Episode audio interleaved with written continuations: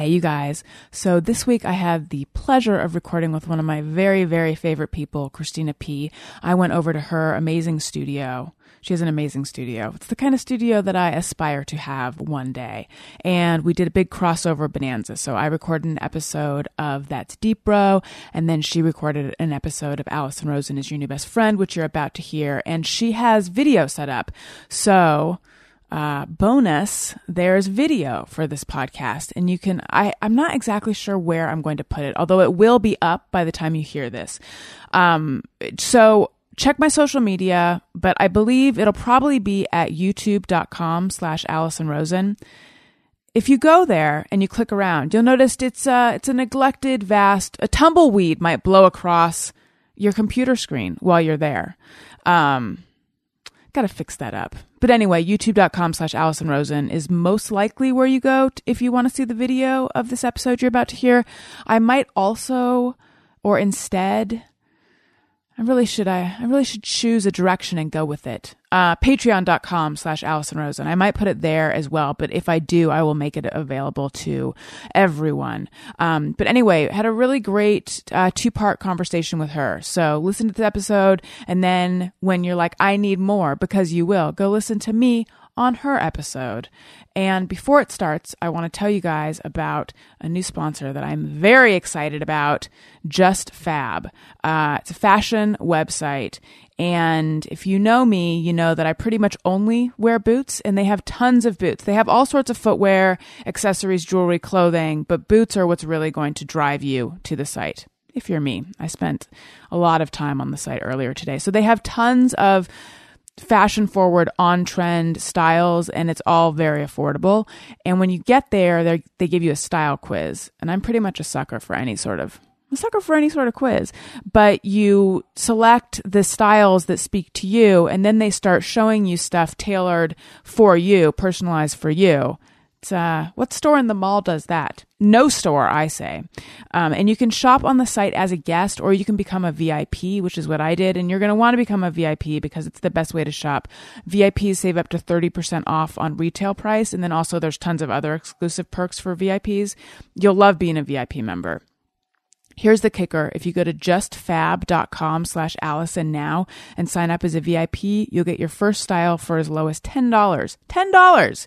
You heard that right. Just visit justfab.com slash Alison. So that's J-U-S-T-F-A-B dot com slash Alison to get your first style for as low as $10.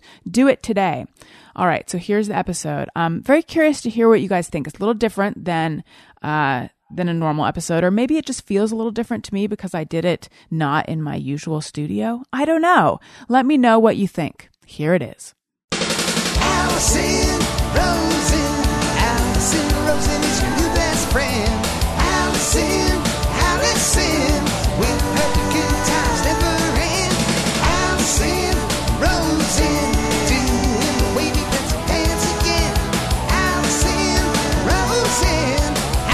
your new best friend. Hey everyone. Hi. Hello. Welcome to another episode of Alison Rosen is your new best friend. This is a special, unique crossover on location episode. I am here with Christina Pazsitzky Hi, thanks for having me. from your mom's house and that's Deep Bro and a bunch of other stuff. And we just recorded an episode of her podcast, that's Deep Bro. And now we're recording the episode you're hearing of my podcast. But basically it's one long conversation, although we did take a break in the middle. But you're coming in right as we are talking about the need for external validation and how to free ourselves from that. But make sure if you want to hear the rest of this conversation, go uh, download the episode of That's Deep Bro that has how are how how well they'll know because it's the most recent episode. Yes. Well, and subscribe to that. Subscribe, yes. Too. It- yeah, it'll. Be... what am I saying? Subscribe. Listen to all of them. Listen to this one first. Let me find the episode. I'll tell you right now the number of it or whatever. I think it's one thirty nine. Episode one thirty nine. One thirty nine. Let's go listen to that one. Then you can get the full picture of us. Ta- we're basically talking about transition to motherhood and identity issues, um, but we're also just talking about about stuff because we are pretty much in love with each other.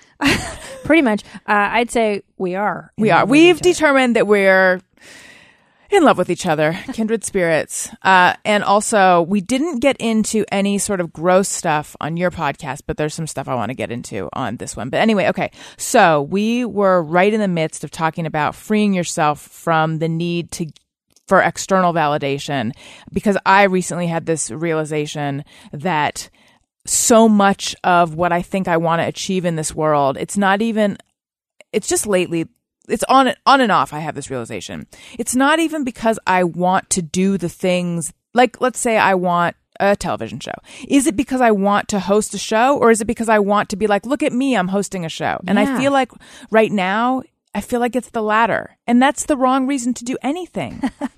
Yeah, I agree with you. A while back, I was at the comedy store, and um, somebody had a television show that they were just starring in, and there's there's this billboard that they put up right at the store, and I remember being like, "I'm envious. Does that mean that I want a television show?" And then I went, "No, I think I just want the billboard." yeah. And I was like, "Why? Why is that? Is that because I'm not feeling particularly validated in in business right now? And because I don't want to do a TV show, it's fucking terrible. Like it's so it's so much work. I mean, unless the If it was the right one, I think I would it- want to do it. If you and I were starring exactly Yes. but not the particular Jeans and the show. Friend. Right- Jeans and the friend. I love that. Oh my god, that's brilliant, brilliant. And we have to have two gay friends.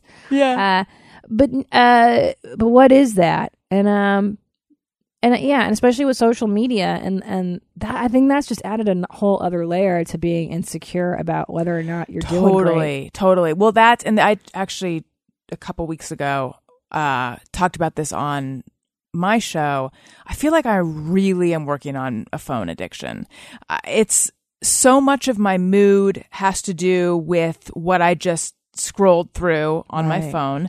Um i feel like i'm not all that present in my relationships in my life. I just and i feel like nervous or ill at ease if my phone is not near me. That being said i it is near me right now but that's because i'm keeping an eye on the clock as we record. Uh but i just all the hallmarks of an addiction Yeah, um the way an addiction affects someone and their ability to be present i feel like i have that with my phone. And i feel like i would be happier if i could just put it aside because the reality of my life is actually really wonderful. And yet all this sort of ephemeral made up stuff that only exists in the phone has such hold over my mood are now are you Yeah. do you feel the same because i know Yeah. that we talked a while ago and you were just not as into twitter as i I give a was fuck about Twitter. Yeah. I honestly don't want to read the thoughts of most people in the world. I don't, especially in that format. I Mm-hmm. find it to be very mean. I think that it's a platform for people just to shit on other people Yeah. and not really be able to explain their position because you have to do it in how many characters. Uh, so for that reason, I just find it to be counterproductive. Um, but so here's the deal. Sometimes when I'm alone with my son, this is the truth of it. I have a, he's almost two years old. Um, what's entertaining for my kid is not always entertaining for me. So I'll find myself on the phone, and there are Sundays where it's just he and I alone for an extended period of time because my husband will be traveling and there's no nanny this weekend, let's say. And I'll find myself being lonely and then going down the social media rabbit hole and then, yeah, finding myself like obsessively checking yes stuff.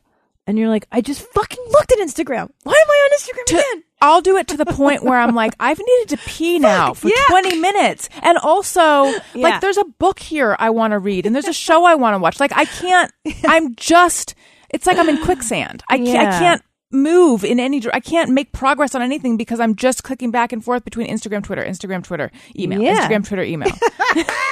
Facebook, Facebook, Facebook. Yeah. Now, I think too part of it, what I've learned, and so what helps me when I like I see myself getting there, when I see myself going down that just mindlessness of it, because I think Instagram and Twitter and stuff, all that stuff, it's fun, and then it's finite, and it's like, okay, that was neat. Mm-hmm. Let's put that down for a few hours and just sit here and engage in the world of activity. yeah. Well, you start to realize what I've realized is that Instagram in particular, which I love, is full of bullshit. It's full of people who are presenting an ideal, an idealized version of their day. It's a fine house. I just You're banged the so microphone. funny. Sorry. Um, for instance, I, there was this girl, and I'm not going to say who it is, uh, who has she's very together. You would look at her profile, and it is envious. I mean, this woman just gave birth a few months ago, and flat stomach, perfect, perfect, perfect, in a bikini while pregnant. Um, and uh, Ugh. and then I saw her profile, and she's sobbing uncontrollably about having postpartum depression, and um, and I was in such a phony way that as someone who really who has really had postpartum depression it doesn't look like what she was doing right. But the point being, which I thought was interesting, is like, well, there's always the facade of social media versus the reality. And if you've got a baby, you I don't know how many bitches are putting on heels and makeup every day. You're just not. Sorry, you're not. Right. Unless Right. someone, you know, give me a fucking break. So then I think if I I learned that it's a veneer, Mm-hmm. that this is bullshit. I don't I don't compare myself as much to other people and what they're doing. yeah i mean there's that cliche you're comparing your insides to someone else's outsides I like that. yeah oh take it Who says that? I don't yours? know. Good. No, I didn't invent it. Oh, I, it's good. I so wish I had. I think it's a real twelve steppy kind of thing. I love 12 steppy stuff. I, I, I know it. it's all good. It's all good. one, one day at a time. There's so much wisdom in that as well, and also a great show. Um, yeah, I think it's interesting that thing of like I want the billboard. I want it's a deadline is like a trade website. I want the deadline article. I want the splashy Facebook post. The irony being, you know what'll make me unfollow someone if they're ramming their success down my throat too Oh, much because I'm like I don't want to see that. I want to see someone boring. being real and struggling actually because that makes me feel better and I feel like I'm actually witnessing a human being. But so why is it. That I want all why is it that I want to be able to broadcast my success and I think it's like I I want to be able to say, "Hey world, look, I really do have talent. I really am okay. I really did amount to, but it's like, and I can even hear it in my voice. I'm becoming a little kid when I say that. It's a very young. It's. I Oh. think. I think I'm trying to tell those bitches in seventh grade. Uh-huh. uh-huh, Hey, you're picking on the wrong gal. Look, I did accomplish something. You know what? I think you're right. I, I think that need to billboard Yeah. and to show, and I know for me personally, it was to show my mom that I was uh, a success. It was I'm not a loser because I was a real fuck up when I was uh, in, when I was 14 years old. I almost got thrown out of school because I had like straight D's and I didn't want to go to school anymore. I was a loser. So uh, I think I've always been trying to uh, um, undo that image Right. that my parents were like, "You're a fucking loser." Like my immigrant parents were not very sympathetic to what I, whatever. Uh, and then my mother died, and it was like, "Oh, I'm never gonna." And I, I don't think had she been alive would I have ever gotten the good job. Right. Um, my family's not the type to have ever validated success, actually. So then I, I kind of gave up on that as an ideal of like, well, what do I want? I want, I want my parents' approval. Well, you're never going to get it. And then I went, well, why am I a stand up comic? That's like the worst job in the world. and then I said, well, because there's other things I like doing with comedy. I, I think I have a lot to say to mothers, to people struggling with real serious, deep issues. That's why I do that's Deep Bro and all that stuff uh, to help other people. To Right. help other people. Really, truly, that's the goal. It's an intrinsically valuable thing. So it's not just me jerking myself, my ego off every di- every night when I'm up there. And I think if you find a deeper meaning and a deeper source, then you then then it stops being extra. Who gives a shit? You know what I mean? The TV show may never come.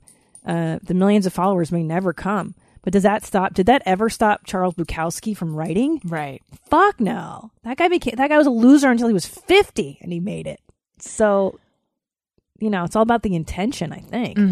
I know. And it helps me to hear you say that, to sort of reorient towards what is meaningful to me. What do I want to say? As opposed to this real outside in thing, which whenever I really get hooked on the outside in, then I, I, I eventually get to the point and I hate that I just repeat the same. I'm like Groundhog Day emotionally, the human being. So am I. Maybe That's that so is, is funny. that just being human? Well, if you because I was looking at the episodes of that's Deep Bro, and as I title them every week, I'm like, I think I did this episode four weeks ago when I was going through the same the same cycles. I think we all do as humans. Yeah, I think so. I, hopefully, you just have like there's a little there's a little bit of new insight each time or you get there faster. I think I'm getting there faster because what I always realize is, oh, I need the world to tell me I'm okay. Yeah. Because I don't feel okay right now. Yeah. And I think for me, after having a baby, with my, the body image change, the identity shift, the all of a sudden, like, am I good at this? A whole new, whole new thing to be good or not good at. momming. Yeah. Oh, forget it. I mean, I, I don't. I, like- I don't know. Yeah, I just Huh? and the whole, the, you know, the birth thing, which everything felt out of my control, and I, I kind of felt just like a piece of meat on the table. I didn't, I didn't have a great experience. Like it was just uh, upsetting, and, and anyway, I think I just don't feel fundamentally okay like I have at different points of my life. Um, and so that's why I want other people to tell me I'm okay. Yeah, I think it. co- Okay, from what I understand in psychotherapy, Please. uh, that internal validator should have come in childhood at some point. Like you, your parents kind of write the script for you when you're learning to do things. And if someone externally, like they give you the validation and or whatever, if it's, it's received that way, then as an adult, it's easier to to do that for yourself. The self regulation becomes easier. I think I think you may have hit the nail on the head though, because I went through this thing too when Ellis was his first year of life of like I'm never going to be good at comedy again. I'm never going to get a special. I'm never going to be. And now look, my Netflix special is out uh, tomorrow, October 10th. M- Uh, so Mother Inferior on exciting. Netflix. Right, but What's it called? Mother Inferior, and but- oh, that's like exactly what we're talking yeah. about. Oh yeah. Okay, good. No matter Perfect. unconsciously, I was like, why does that make sense? Uh, but the the thing is, the first year of his life, I thought my career's over. I can't tour anymore. Um, I'm not funny. I'm too fat. Everything's over. Everything's over. Everything's over. And then what happened was a year and a half later, I recorded a stand up special, and then Netflix picked it up like through like two weeks after I recorded. it. So So exciting. it was fucking crazy. And but the thought being like, if anyone's listening to this and you're like, uh, everything's fucked up, I'm never, I'm never because of this I'm listening thing. to yeah, this. okay. I'm, I'm, Yeah. hello, I'm right here. I am going to amount to something. the thing is is that i do think all these changes and i'm not just being a mother but when you go through something traumatic or you go through something life altering it just i think it layers up your message even more and i think when people watch art or listen to podcasts or read books or whatever it's not they're looking to connect on a fucking it's the deeper level. Mm-hmm. It's the subtext. It's the unconscious stuff and you're matching up with someone else's and it's validation and it's like oh i'm not the only asshole that feel i mean that's why this podcast is so amazing. Alison Oh, rosen is your new best friend because i think so many people are like am i normal? Am i normal? And even have that section right. I just love me. that. Yeah, just me, everyone. because I feel like that's all people want is to be like, do you feel this way? Is everyone else seeing this? Because popular culture does not validate that shit. Watch fucking Big Bang Theory and How I Met. Nothing is real on anything, and it's it's excruciating and it's hurting. I think it hurts people. Hurt, I think so me too. Yeah. growing up. Same. Like, why was there? I wish there were podcasts back then. I was just going to say, thank God for podcasts. yeah. Yeah. Anyways, but okay. So how do you get there? So how do you get to the internal? Yeah. I don't know. How do you? I don't know. I mean, I work on it because I think, but I think it's normal to fluctuate. Well, ca- You know. can I ask you a question? Um, and it's Go ahead. so comforting to hear that you felt a lot of because I'm relating so strongly to what you felt before of like it's oh it's over for me. Yeah, this is it. dead. And then with me an extra layer of and I feel guilty that I'm not okay with that. Which like on the face of it, why would I be okay with that? Wait, sorry. You're I feel guilty. So I'm like, maybe my career's over. Mm-hmm. I feel guilty that I'm unhappy with that idea because instead I should just accept it. I'm a mom now. Oh, because you think it necessarily has to happen that once you have a baby, you should have no career. Well, once you have a baby, all your meaning should be derived from the baby. Mm. yeah. Good luck with that. That to me seems like a that's a real recipe for a miserable mom, I know. miserable husband, and miserable kid. Yeah. I there's so much there's such a like lattice work of setting myself up for misery in my head that I'm like not even fully aware of. Just all these Said it. You just yeah. Yeah. So, but hearing that you were like feeling all that, it's over for me. I'm not going to have a career. I don't, what am I'm, I'm too fat. What am I going to talk old. about? I'm too old. I'm Yes. 41. I should have had a stand up special ten years ago, five years Yeah. ago. Oh, totally, I- totally. I'm yeah, I'm hill. like that's I, yes, a thousand percent. I feel all of that. And then look where you are now. How did you get to here? All right. Okay, so there's psychotherapy once a week. Therapy, number one. Always 1st and foremost, get your ass into a therapist's office. I don't know how people don't see shrinks. Uh, I mean, I don't know. I don't know. And I think, too, I think having my son was a source of great love for me and a source of like, oh, this is what life's about. Okay, I, I got it. My priorities have been fucked up. Have you read the book, The Subtle Art of Not Giving a Fuck? No, but I'm gonna write that down. Dude, get your life. Everyone listening, go audio, audible, whatever, read it. The guy talks about priorities and he talks about I will put a, an Amazon link in the episode summary of this episode to Oh. that. Yeah. So he talks about what is success? What does that mean to you? And he uses this great example of the guy that got kicked out of the Beatles, the original drummer. Oh, was it Stu Sutcliffe? It's not oh, I forget the guy's name. Um, any hoodles, you'd think that that guy would be off a cliff and dead and, Right. and suicidal. And yeah, the first decade was really hard getting kicked out of the Beatles. But then he goes, you know what? I, I if I hadn't got kicked out, I wouldn't have met my wife. Excuse me. I wouldn't have had two children. I teach music. I perform music. Um, and in some ways, a lot of the members of the Beatles were chasing that exact dream, but couldn't. Look at fucking poor John Lennon. Got with that vulture Yoko Right. Ono, gets gunned down at the age of 40, had the family, had the life. He finally found his mommy in Yoko and was it was taken from him. And all those guys were too famous to even have a regular life. So at the end of the day, the guy that got kicked out of the Beatles was the best thing that ever happened to him. So it's really about like what are your are your priorities to be a multi multi multi millionaire? Okay, but think of all the stuff you have to sacrifice mm-hmm. to do that. And I think for me personally, it was reorienting what success what does that mean? Okay, am I going to be on the road every week? That's terrible. I want to be with my son. So success to me is I got this amount of time with my family every week. If I want to go do some cities, I'm very selective and it's 48 hours out max and then I'm home with my family. And if the special comes, great. If it doesn't, great. Guess what? I'm still going to do stand up. I got to go to the comedy store once a week, blah, blah, blah. So it just became like whittling down what's really, really a priority. And that makes me really, really happy, is what I find meaningful. Mm-hmm. What's meaningful to you? And then all the external stuff, I don't know. For some reason, I don't give a fuck anymore. I don't care if fucking anybody thinks. And like, I think some of that came with my mom's death too, honestly, because she was the great judger for me. I heard her voice in my head a lot, criticizing me, telling me that I suck and stuff. And now that she's dead, I'm like, thanks, bitch. I'm free. Like it, it freed me. Yeah, I um this is I'm gonna I'm about to get really real, you guys. Yes. a lot of my guilt. This is gonna be really real and like way too much info. A lot of the guilt I have over ways in which I feel like I messed up as a mom. And there are little slight little things. Is like it has to do with my dad's judgment of my mom. And he's never I don't even talk to him about these things, but it's like my idea of what a good mom is has to do with his it's like he laid out and by the way this is not even spoken. It's just like vi- it's just vibes. I think he laid out like here's what a good mom is. Mm. And so i'm measuring myself up to what i think his idea it's like so it's so freudian and fucked up. Mm-hmm. It really is. But it's like like I dropped my phone on Elliot's head when he was seven weeks old. And I, by the way, so I now have this loopy case so that I can hold on to it. Like, and also I hit myself in the eye with a phone and, and basically gave myself a black eye. So I've paid for it. I've paid for it. I felt so terrible. I felt so terrible.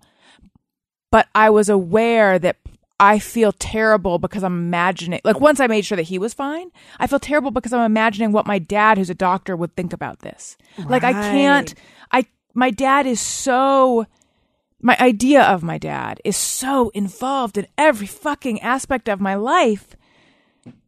It's not good. Yeah. And if he were right here, I'd be like, how'd you get here? But also, if someone said to him, this is how much you're affecting all aspects of her life. How do you feel about that? He'd be like, I, I wish she wasn't burdened in that way.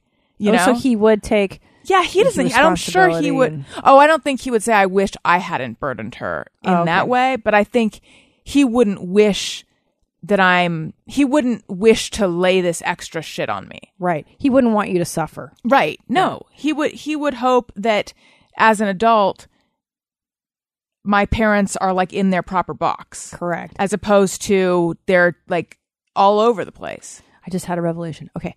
So when you okay, this is just a chain of thought. When you try something new and you're not great at it, right? I'm a perfectionist. I th- I, I sense you're the similar. Oh, similar. yeah. We have that same neuroses of like if I can't do perfectly, everything sucks. I'm fucking Mm-hmm. Yes. doing this wrong. I'm a fraud. I'm the worst mom ever. Yeah, Yeah. I'm fucking Elliot up. He's gonna need all kinds of therapy, and and then what happens and is I should have known better. I should have known better. I should have, you know, it's like I, I really, I, it's, it gets messy. so deep. Sorry. So then what happens is you go into being child, right? You go Mm-hmm. into the child, and also you react as a child would because you're you're Please tell me I'm okay. Please tell me I'm okay. Yeah. Oh and now if the internal parent, which is the parent that you've internalized, you have your external parents growing up and how they react to you is how you react to yourself as an adult, right? Yeah. So the the child, you're a child. When you're vulnerable, you become the yes. child. And and, you having a child makes you so ah, vulnerable. Oh, 24 7 you're Yeah. you're that's the hardest part about having a kid it's not you know that's the thing that fucking bothers me too is like bitches don't talk about that like the the truth You're a is fucking open wound. Yeah. Like, actually, literally right away Yeah. afterwards. But yeah but that having a kid brings up all your parental Mm-hmm. stuff all your childhood stuff every day comes up in some and if you're not brave and if you're not conscious and you're not fucking fearless to it you're gonna fuck up your kid the Yeah. same way it was done to you and that's the that's the great problem but anyway so the point is you're going back to your child reaction and that's the internal thing i'm and not that's good why enough I need. not good That's enough why I need validation so bad. and daddy and by the way guess what dad's judging you yeah, and he's here and he's gonna fucking tell you you're doing it wrong because your mom was perfect. Your mom did everything. She stayed home, right? right. You're not. Why aren't you? Oh no, but she wasn't perfect. That's the thing. I, I know. I know all the ways in which she messed up. Oh, So and and now this part she would actually love to hear, although I, I do hope my parents don't listen to this. Um, I'm realizing it's just so much more complicated. It's like I grew up with a again, didn't realize this till maybe this week. like I grew up with such a black and white idea of good mom, bad mom, good which is by the way, that's how ch- children see the world. Of course. But it's like all the way, you know, all the the ways in which I feel like my mom messed up because it's like there's only one what right way to do things and she didn't. I'm realizing I could so easily make many of those. I, I could so easily act i- in similar ways that as she did because it's just when you're a mother, you're a human being. And that's a huge uh, distinction as well. By the way, is that when we become mothers, I think for me, the assumption was some kind of mist is going to wash over me, and now I'm this new person. Mm-hmm. I'm a mom. I got it. I'm a mom. Everything I do now is from this place of momitude. And all of a sudden, it should just be your whole identity, right? Everything should be uh should all decisions made from, as you put it, which I love, a place of momitude. yeah and also because the role of mother is so sacred in our society and i that's kind of why i chose the title mother inferior uh, because you're supposed to be great at this you should be a, a nun a perfect uh, you know, maternal. I have a picture of myself. A fan did on my wall of me as the Virgin Mother love it. my dog, and it, the artwork is based on this because uh, that's the image. You're supposed to be virtuous, perfect. At the same time, you're supposed to be available for sex with your husband all the time, and you should be in shape because you don't carry that baby weight around. You you know, there's so many expectations as opposed to just a flawed person Right. raising another human being and doing the best job you can. Yeah. So And a lot of struggling. Struggling. Yeah, just- it's so hard. it is. I know. Yeah. And you think, and my crazy brain went, but if I spend all my time with him, 24 7 with him, I will somehow do it right. It'll be perfect then. Because my mom wasn't perfect. I'm going to do it right. And for some reason, that did equate to like spending every minute with him all the time in the beginning. And then I was like, this isn't. This isn't good for me, and it's not. I don't think it's good for him, really. I at the beginning was surprised, and this has changed. Um, but at the beginning, I was like, "Oh, my husband is better at this than I am." Yeah, which actually Yeah. kind of makes sense because his dad, when he was a teenager, his dad adopted three kids, so he has Oh. more experience with babies. Like I babysat, but that was a long time ago, a long time ago. Um, so I didn't have a ton of recent hands-on baby experience, whereas my husband is really good with babies, but that was I felt fortunate that he's so good with Elliot, but I felt like what's like oh, he's better at being a mom Yeah. than I am. Yeah. Um, and then now, thankfully, I feel like, oh, he does know who I am, and I, I am able to comfort him. But there was a while where I felt like I'm not sure that he's that intimately bonded with Yes. me, you know? There's a, it's so funny. My my sister, my stepsister, has uh, I think he's like five or six now, and she's like, there were times where we would go, does he even like us? Yeah. Because you go like, do you know who I fucking am, bro? Like, right. Because there's a long time where they don't know who anyone is. no. Yeah. And then they say "mama, dada," and you're like, "Oh my god, you're the best person! Like this is amazing. Let's have five more." Oh. And yeah, it's crazy. but uh, yeah, there is a time where they don't. You're right, and it's so fucked up. I need to uh, talk about something Go that ahead. is very relevant to both you and me. One in three women pee a little when they laugh, cough, run, or double bounce like a boss on a trampoline. I find for me, it's mostly coughing. Coughing, Yeah. and also the time in between when I think I need to pee, and then I'm like, uh oh, I'm about to pee. It's so short. Yeah. It's so short. I don't know if I'm aware of needing to pee faster. I don't know what's changed. I mean, having a baby is Having what changed baby. everything. Yeah. But I didn't realize that that's just the way it's going to be from here on out. Icon Undies are here to help keep you dry with pee-proof underwear. They're from the same women who brought you Thinx period underwear. Ditch your disposable panty liners because each pair of Icon holds up to eight teaspoons. Also, they're microbial, anti-odor, and they're not gross. They're have you have you uh, experienced them? Have you felt them? They're amazing. they're like underwear. I've been wearing them. Yeah, I have them in my drawer, Yeah. and they're amazing. They are so much work. better than dealing with panty Oh. liners, which I can't. I, I can't. That was one of my least favorite parts of post of, of immediate after pregnancy dealing with oh, I, I can't I can't handle it. Try Icon Undies for 30 days risk free. 30 days risk free. Use code BFF at iconundies.com. So that's BFF at iconundies.com for $10 off your order. That's really cute. BFF. Isn't it though? Those are great, and they they're very stylish too. I will say that I Yes. think those icon panties look better than the ones I normally uh, wear. I bought some like gigantic pantaloons while pregnant.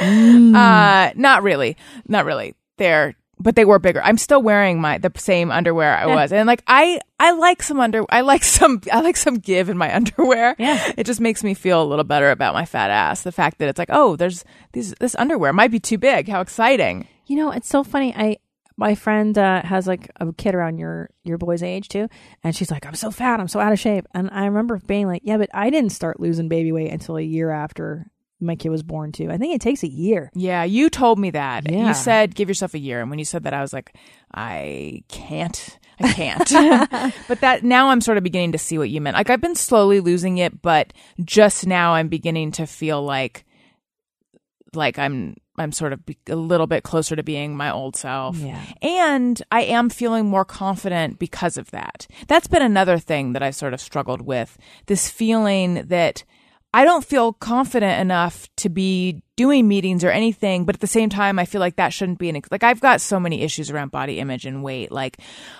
I think I have this idea that like you shouldn't, even though I'm always worried about it, this idea that like you shouldn't let extra pounds keep you from doing any of the things that you would do if you had lost that weight because it can become an excuse with yourself of like I'm just going to wait till I lose this this weight. I'm just going to wait till I lose this weight. And then realizing but for me it is this particular weight gain is situation specific. It is because I had a baby and I am in the process of taking it off. So if I want to say I'm going to give myself until I lose it to start doing all the things because I will feel more confident. There's it's okay to do that. Oh yeah. Cuz I really felt like no that's just like a I don't know. I really don't I really need to give myself a break. And I'm Yes. I need to give my listeners a break too because I'm just like bitch, stop complaining. Well, I think it's so it's so um normal, especially when you have a postpartum body, to not be used to it. And Yeah. I, I mean, there are some days I look in the mirror and I'm like, "Oh my god, where did I go? Look at this train wreck." Mm-hmm. And then this thing happens where you get used to it, A, just visually, and then B, you go, yeah, but I made a human. Right. And what a superpower that was, and how miraculous was that that I was able to carry and then deliver this kid. And like, it's a gift. And then you go, yeah, you know what? I also had 40 good years with nice tits. And But like, I didn't appreciate them. I didn't appreciate those years. I spent all of those years feeling like I'm too this or I'm too that. Oh, that too. I mean, But yeah. now I look back on that and I'm like, oh, I wasn't the person I wasn't. I wasn't what I thought I was. You know what is interesting is you you use the word should a lot. Mm, I Like, know. No, no, not that I'm. I, I shouldn't did- do that. I should. Ah! But um, but I know in my personal life, whenever whenever a career, let's start let's start with career and then go to body. When it starts in the career, and I look at what someone else is doing, like that TV billboard, for instance. Mm. Gosh, I should have it. I should do that too, or I should have more followers. I should do that. Whenever something's rooted in the should for me, it's never good. Meaning, it's like that's an that's how I know that's my clue that that's an external validator. Oh, that's and it's really interesting. yeah, yes, it's not going to bring me the lasting And- joy. You know, all of that mother stuff that I was talking about, feeling like my dad's going to judge me, even though I'm my imagine my the dad that I have in my head is going to Yeah. who's like the the seat of judgment going to judge me. That all is around should. That's all should stuff. and that by the way may not even be the reality of how like it's your I your don't think it projection of Yeah, what your exactly. whoever it's your Right. interpretation of what dad is whatever. Mm-hmm. So then let's go to the body stuff. I I the first year after I had Ellis wore those big granny bathing suits like that you buy on Amazon. Yeah. and uh, I still do. But then there was this vacation we just went on, and I was like, "What am I gonna do? Am I gonna fucking hide my body, my postpartum body, in granny shit forever, or am I gonna?" Look, your husband's gonna want to bang you. Hopefully, either way, he likes my big soggy mom, mom tits, and I thought everyone else has a crummy body. Look, Right. here's the truth: when you go to the beach, unless you're in South Beach or in LA, most people got crummy bodies like yours. Go down to Burke Williams or the spa or whatever. Go look at all these naked bitches. Most of us look like shit naked. so, the, except for the 20 year old girl who just, you're at that age, Mm-hmm. you should look pretty great, you know? Most of us look like shit. So, what am I going to do? Cover it and always be? Or am I going to buy the bathing suit that's a little revealing and fuck it? Who cares? Let them judge me. So, that's what I did. I bought like two pieces and I was like, here it is, bitch. Look at my fat. And also, What are you going to do? No one is even judging you No or one cares. That's everyone's just thinking about themselves. Yes. And that's the biggest epiphany and you can have in life is like no one's looking at you, dude. And if they are, it's either to hate you, some or envy you, or maybe they do like you really, they like your show, they really do know you well enough, but it, it's all comparing themselves to you. And it's like this weird mind game. We're all in our own I know. stuff. I know. It's crazy, right? You're not even most of the time you're just worried about what you're th- doing and thinking and uh we're all in our own things. But imagine what our life would be like if we weren't mired in that. would be enlightened masters, right? We really would. Would we be? Do you know? You know Duncan Trussell, right? I love Duncan. Trussell. Would we be Duncan Trussell? Yes, I think you're right. I think we'd all be Duncan. Yeah, Oh or Ram Dass, Yes. or one of those cool Jack Kornfield. I love Jack. But yeah, right. Or uh, Swami Satchidananda. I like him too. Or Wayne Dyer. I don't know. I don't know, but they have their hangups too. I know. It's not like you're ever, you you know, past all that shit. So, uh, was going back and listened to the episode when you were on my show last, and you said that when you were close to pushing Ellis out of you, the doctor said, "Do you want to see?" And you Ugh. said no, No. Because I and they asked me if I wanted a mirror, and I said no, because I knew that if I saw it, I would be afraid to push. Exactly. I'd be like, I don't want to do that. That looks that seems violent. Yeah. To, I don't I don't want to break that area apart. Um, but I asked you if Tom looked, and you said yes. Yeah. And his reaction was so much shit came out of you. yeah.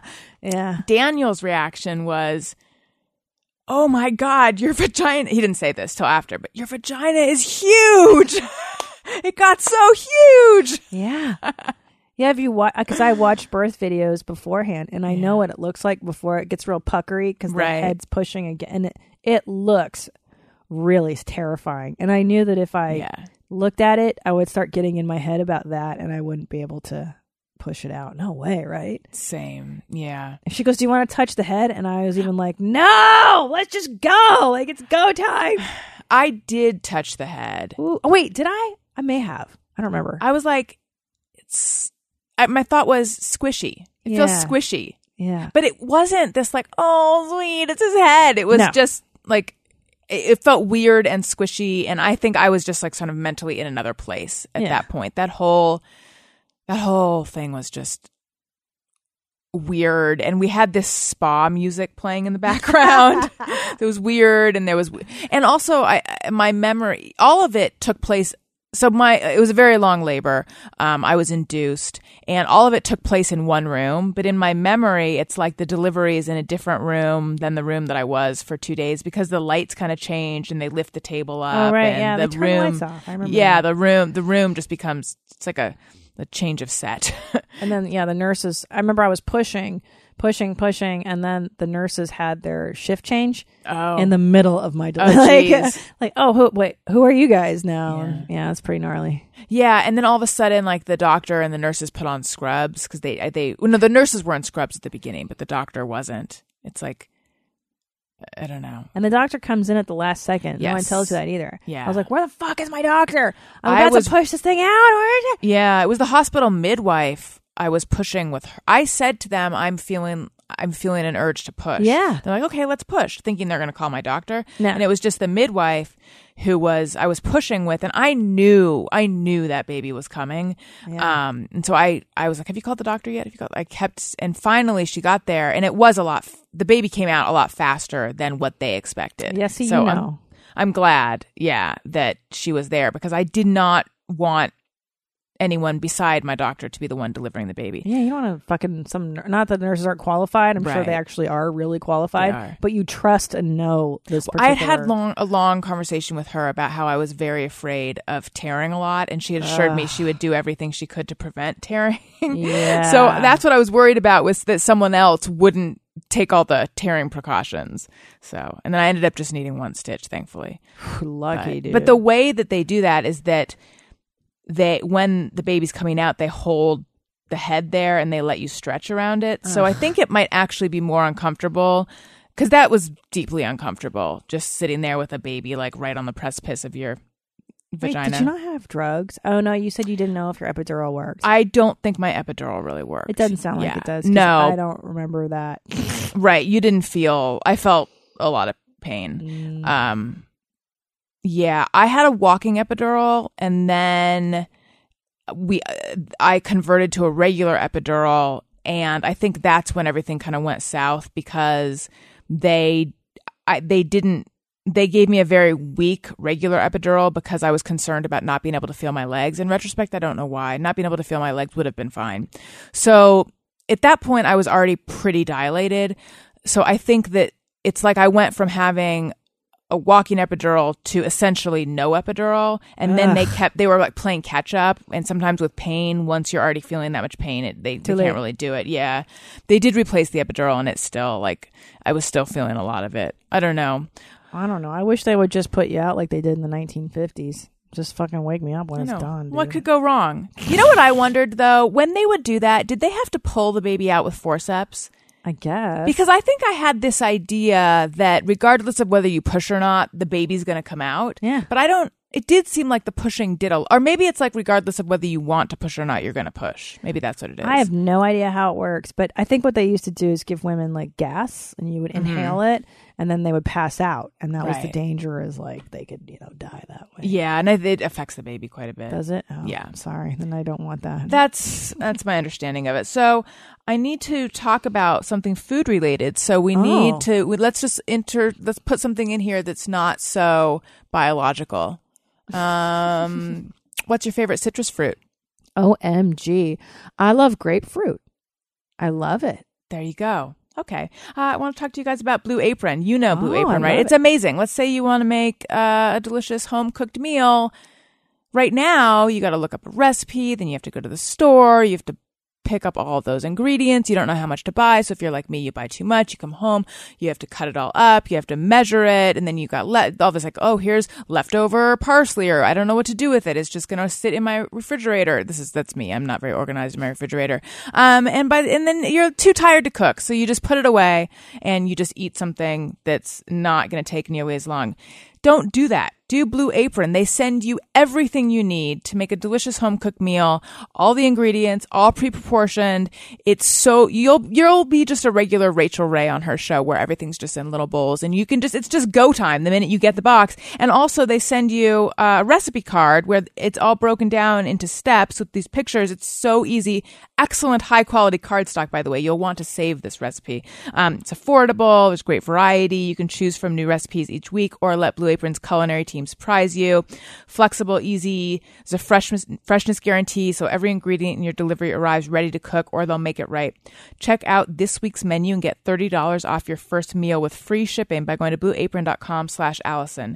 You'll love how good it feels and tastes to create incredible home cooked meals with Blue Apron. So don't wait, you guys. That's blueapron.com slash Alison. Blue Apron, a better way to cook. Also, I should tell you, I'm on Patreon, patreon.com slash Alice. I love Patreon. Patreon.com slash Alison Rosen is where you go for that.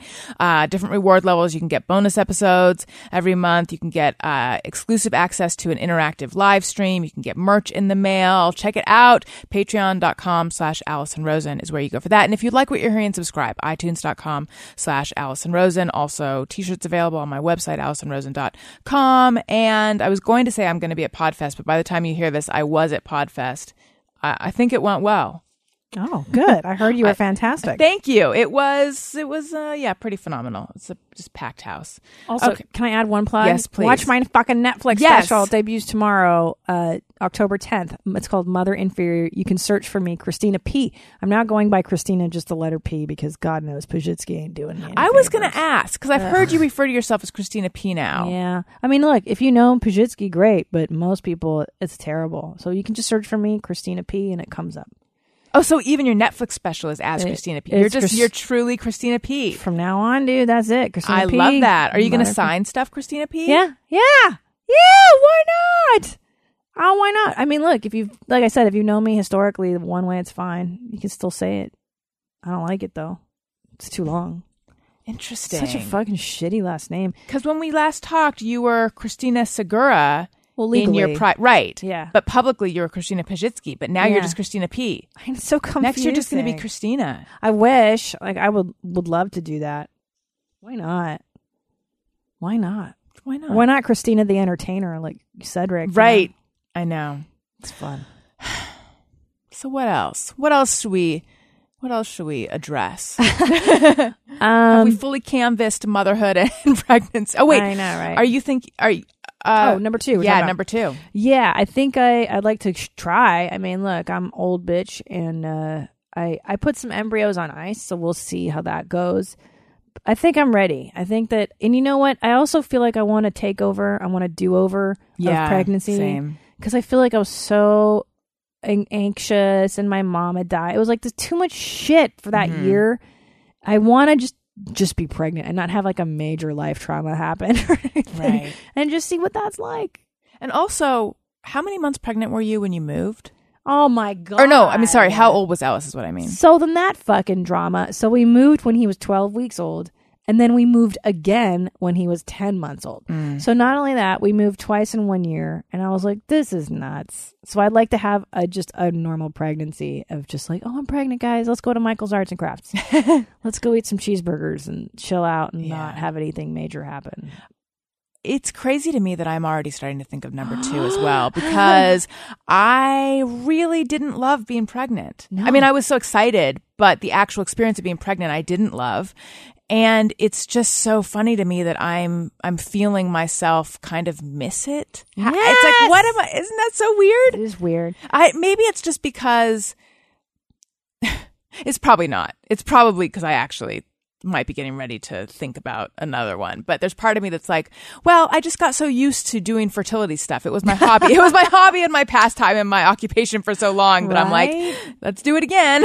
It kind of does get that way because, like, Yeah. now that I'm going through um the process of maybe putting in baby number, like doing the prep work for it, I'm like, uh, this is old hat. Like, I'm not as terrified, Right. not nearly as anxious, a little more ambivalent, a little more like, eh, it happens, great. If not, my life will be so full with my one one kiddo. Mm-hmm. So I think that on that road, it's it's not as fraught with like, if this doesn't happen, what will I? I'll- I'll, never have a kid. I feel that way as well now, but I'm worried that as I get further along into it, it all of a sudden will become really important whether it works or not. Dude, are you gonna go through? So do you, do you have no, we, yeah, we do. We have five. Thank God. But they're not say. genetically tested. You did the genetic Oh. testing, right? Yeah. Yeah. We didn't because we didn't have enough. Um, and I don't know if you, there was a big article in New York Magazine that just came out um, about something that my fertility doctor told me about, which is that there is some evidence that embryos that come back abnormal, if they were implant, that after going through genetic testing, that come back normal, if they had been implanted, there's a chance they would self correct. Oh, interesting. So there's all these embryos that have been discarded because no one, if your embryo comes back abnormal, no one's like, I want to put that one in anyway because it just seems unwise. And why would you do that to yourself? Um, but then an article in New York Magazine just came out where someone like five out of 12 embryos, like, like someone put uh, uh, altogether 12 abnormal embryos were put back into women and five of them were healthy normal babies were born. Yeah. It's like a it's a pretty big deal. And so Wow. my doctor knew that like w- was talking how this is some people think this and so because I only We had have a the same few- doctor, by yeah, the way. we, I know. That's so know. funny. Uh, yeah, so she knew about this a while ago, and this was her belief that there's a chance that they'll self correct. And she's like, if we test them, they might all come back abnormal. You're not going to put any of them in. But let's just see. Since, like testing, if you have a ton, testing is good to figure out which ones to put in. Yes. But if you only have a few, then her recommendation to me was don't test them. So anyway, we have five. They're not tested though. I don't know. I don't know how it's going to go with them. I also don't know. Am I going to just put in one at a time, which means five? That's five rounds of progesterone shots, and, and that's the worst. Worst. I got. I I was on those estrogen patches. Man, it's like for me, I, I had to put four on my body at once Mm. last month, and I was like. Uh, it feels like I just drank 10 cups of coffee. My anxiousness is through the roof. I'm going to fucking go crazy. I it's the worst. don't like taking estrogen, Oh, no. but um, our doctor likes it. loves it. She Th- loves She giving. calls them happy pills. like not for me. Not for me, dude. No, but I actually liked the feeling of Clomid. I know that you didn't. I hated it. So wait, do you have to do progesterone shots? No shots, patches, and then I do progesterone oil. They put me on last month for I don't know to. to Wait, how do you thicken take your it? lining? Oh, I inject it. Oh yes, you into do. Your ass, yeah, Yeah, that's fine. That doesn't bother me Really? honestly. No, I did not like those shots. Well, because I did the egg retrieval like, same as you did. like, Yeah, and I got used to it. So now I'm like, whatever. What's for breakfast? What's the kid? like, I don't even care. And you will find that because you have a little one running around, that the whole you're not thinking about it as much. The Right. second one, like you're just not as. I think with everything, and this might be the one blessing of having children is that it takes the pressure for me off of everything else in my life. yeah. You know, before I had my son, I, I was so me focused. It was so gross. It was like, what's happening with me? How's my career? And then it just, I'm so over me. Like, I'm not that interested anymore. It's like, I, I have to care for, I, I have to turn this outward. And I look at my life now and I have two dogs that I mother. I have an actual baby that I mother. And then sometimes a husband that I mother when he's sick. you know? I like, I like being a mom and I like, and I like being 41.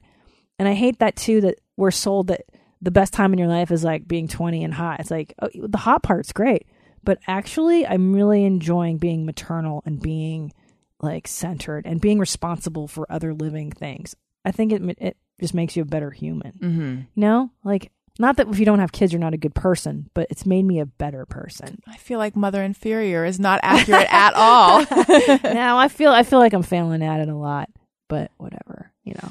well, I'm just gonna let uh, let's let them behind the screen for a moment. Okay, yes.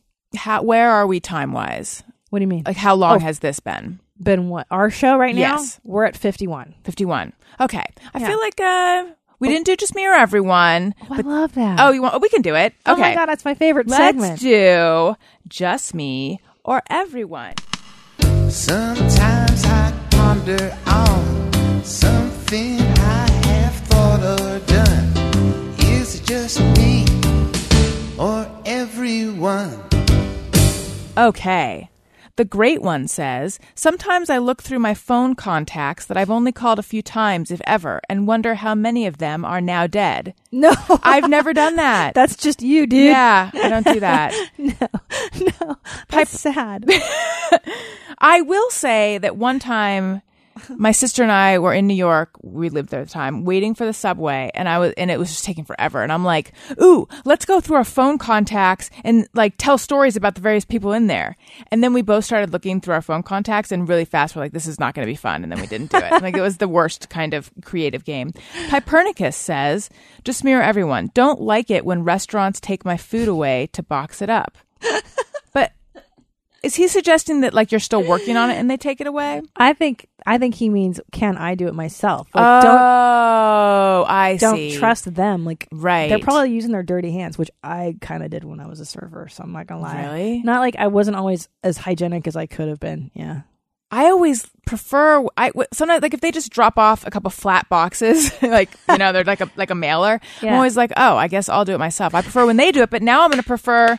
Now I prefer when I do uh, it because then I can decide what goes with me. Yeah. If your finger goes in the food too. Yeah. That's true. I used to feel insulted. Like you fucking do this. What am I paying for? Right. But No, now I'm going to do it myself. I was at a restaurant recently and they kept, they had a great bread bowl, something I don't eat all the time, but I wish I could. They kept taking the bread away. Oh, they kept, I was like, get the. being- was very upsetting for me. Jane Montgomery says, singing in the car, daydream about a karaoke situation where people I admire are inexplicably present hearing me nail the song. I don't do that one specifically, but yes. And actually, I don't I don't particularly enjoy karaoke. However, whenever I do karaoke, I'm like, get a load of the pipes on me. Is everyone else noticing this? So maybe I do have the same fantasy. I don't I don't think I've ever I'll ever be a good singer, but I am impressed with how well I know lyrics. And I will be like, I wish somebody would acknowledge how good I am at knowing all the words to Rock the Casbah. Like, I really know all these words. I'll acknowledge it. Or to a rap song. I That's know hard. It's really hard. Yeah. Especially at Jay Z 99 Problems. I know all the words. Look at you. Yeah. Yeah. I like that song. Me too. Uh, Liz says, I saw a spider in my underwear drawer and now I want to burn everything and start from scratch. yes, that is the appropriate feeling about it. I love it so much. Yeah, totally. Yes. Burn down your house too. Start over. Um, Mark Nagel says, Twitter should display tweets per hour on profiles so I can decide if they will clog my timeline. Look, I'm a frequent tweeter sometimes, but not that frequent. I get what you're saying, but I think it's better that they, for people like me, that they don't. So this person's saying to log the frequency with which Yes, because Yeah. if you're tweeting too frequently, he doesn't want to follow you. I agree. Uh, but then I don't. I'm just not a big Twitter person I know. for that fucking reason. I envy that. Ra- and then this last one. Rachel says, It's so irritating when people in the emergency exit row think they're funny with responses other than yes, no to required flight attendant speech. Yes. Basically, anyone in public who's trying to be funny, if ah. you're overhearing them, it's super annoying. Unless it's me, in which case it's charming. I agree. I That agree. how I feel about it. I give a gigantic eye roll to that dude too. I give an eye roll to the flight attendant that's trying Yes. to oh, make. Oh, come yeah. on. The- Usually it's Southwest. Yes. and they actually no Southwest does it well. But if it's like an, any other airline, I'm like, stop trying to be. You're not fun. Right. You're not cool. Yeah. Yeah. God, those are so interesting. I love that people think of this stuff. I know. I do too. I have the best listeners, and you have the best listeners. we do. We're very blessed. and I think we'll have some crossover listeners oh because of our big two part episode. Anyone who hasn't already heard the episode that started all of this on That's Deep Bro, episode episode 139, it's the first part of this conversation. Mm-hmm. Go listen. Um, okay, so Christina, yes, mommy. plug all your things. Oh, plugging it. Okay, the big one is uh, obviously my Netflix Netflix special, October 10th, Mother Inferior, Christina P. Check that out. And for now, I'm really just home because once that hour comes out, I got to write a new one, and I haven't written a new one yet. So I'm not probably not going to be touring until 2018. Um, and listen to your mom's house. That's my big podcast with my husband, Tom Segura. And uh, oh, uh, November 8th, we're doing Your Mom's House live at the Irvine Improv. Come see that if you're interested. And uh, other than that, ChristinaPOnline.com, Netflix special, all that good stuff. Thank you. I love you. And follow me on Twitter at Alison Rosen. Follow the show's Twitter feed at ARIYNBF. Follow me on Instagram. I care too much at Alison Rosen. Thank you for listening. I love you guys. Goodbye. Hey, do you know show. We had a good time, but now we gotta go. Yeah, Alison Rosen is your new best friend.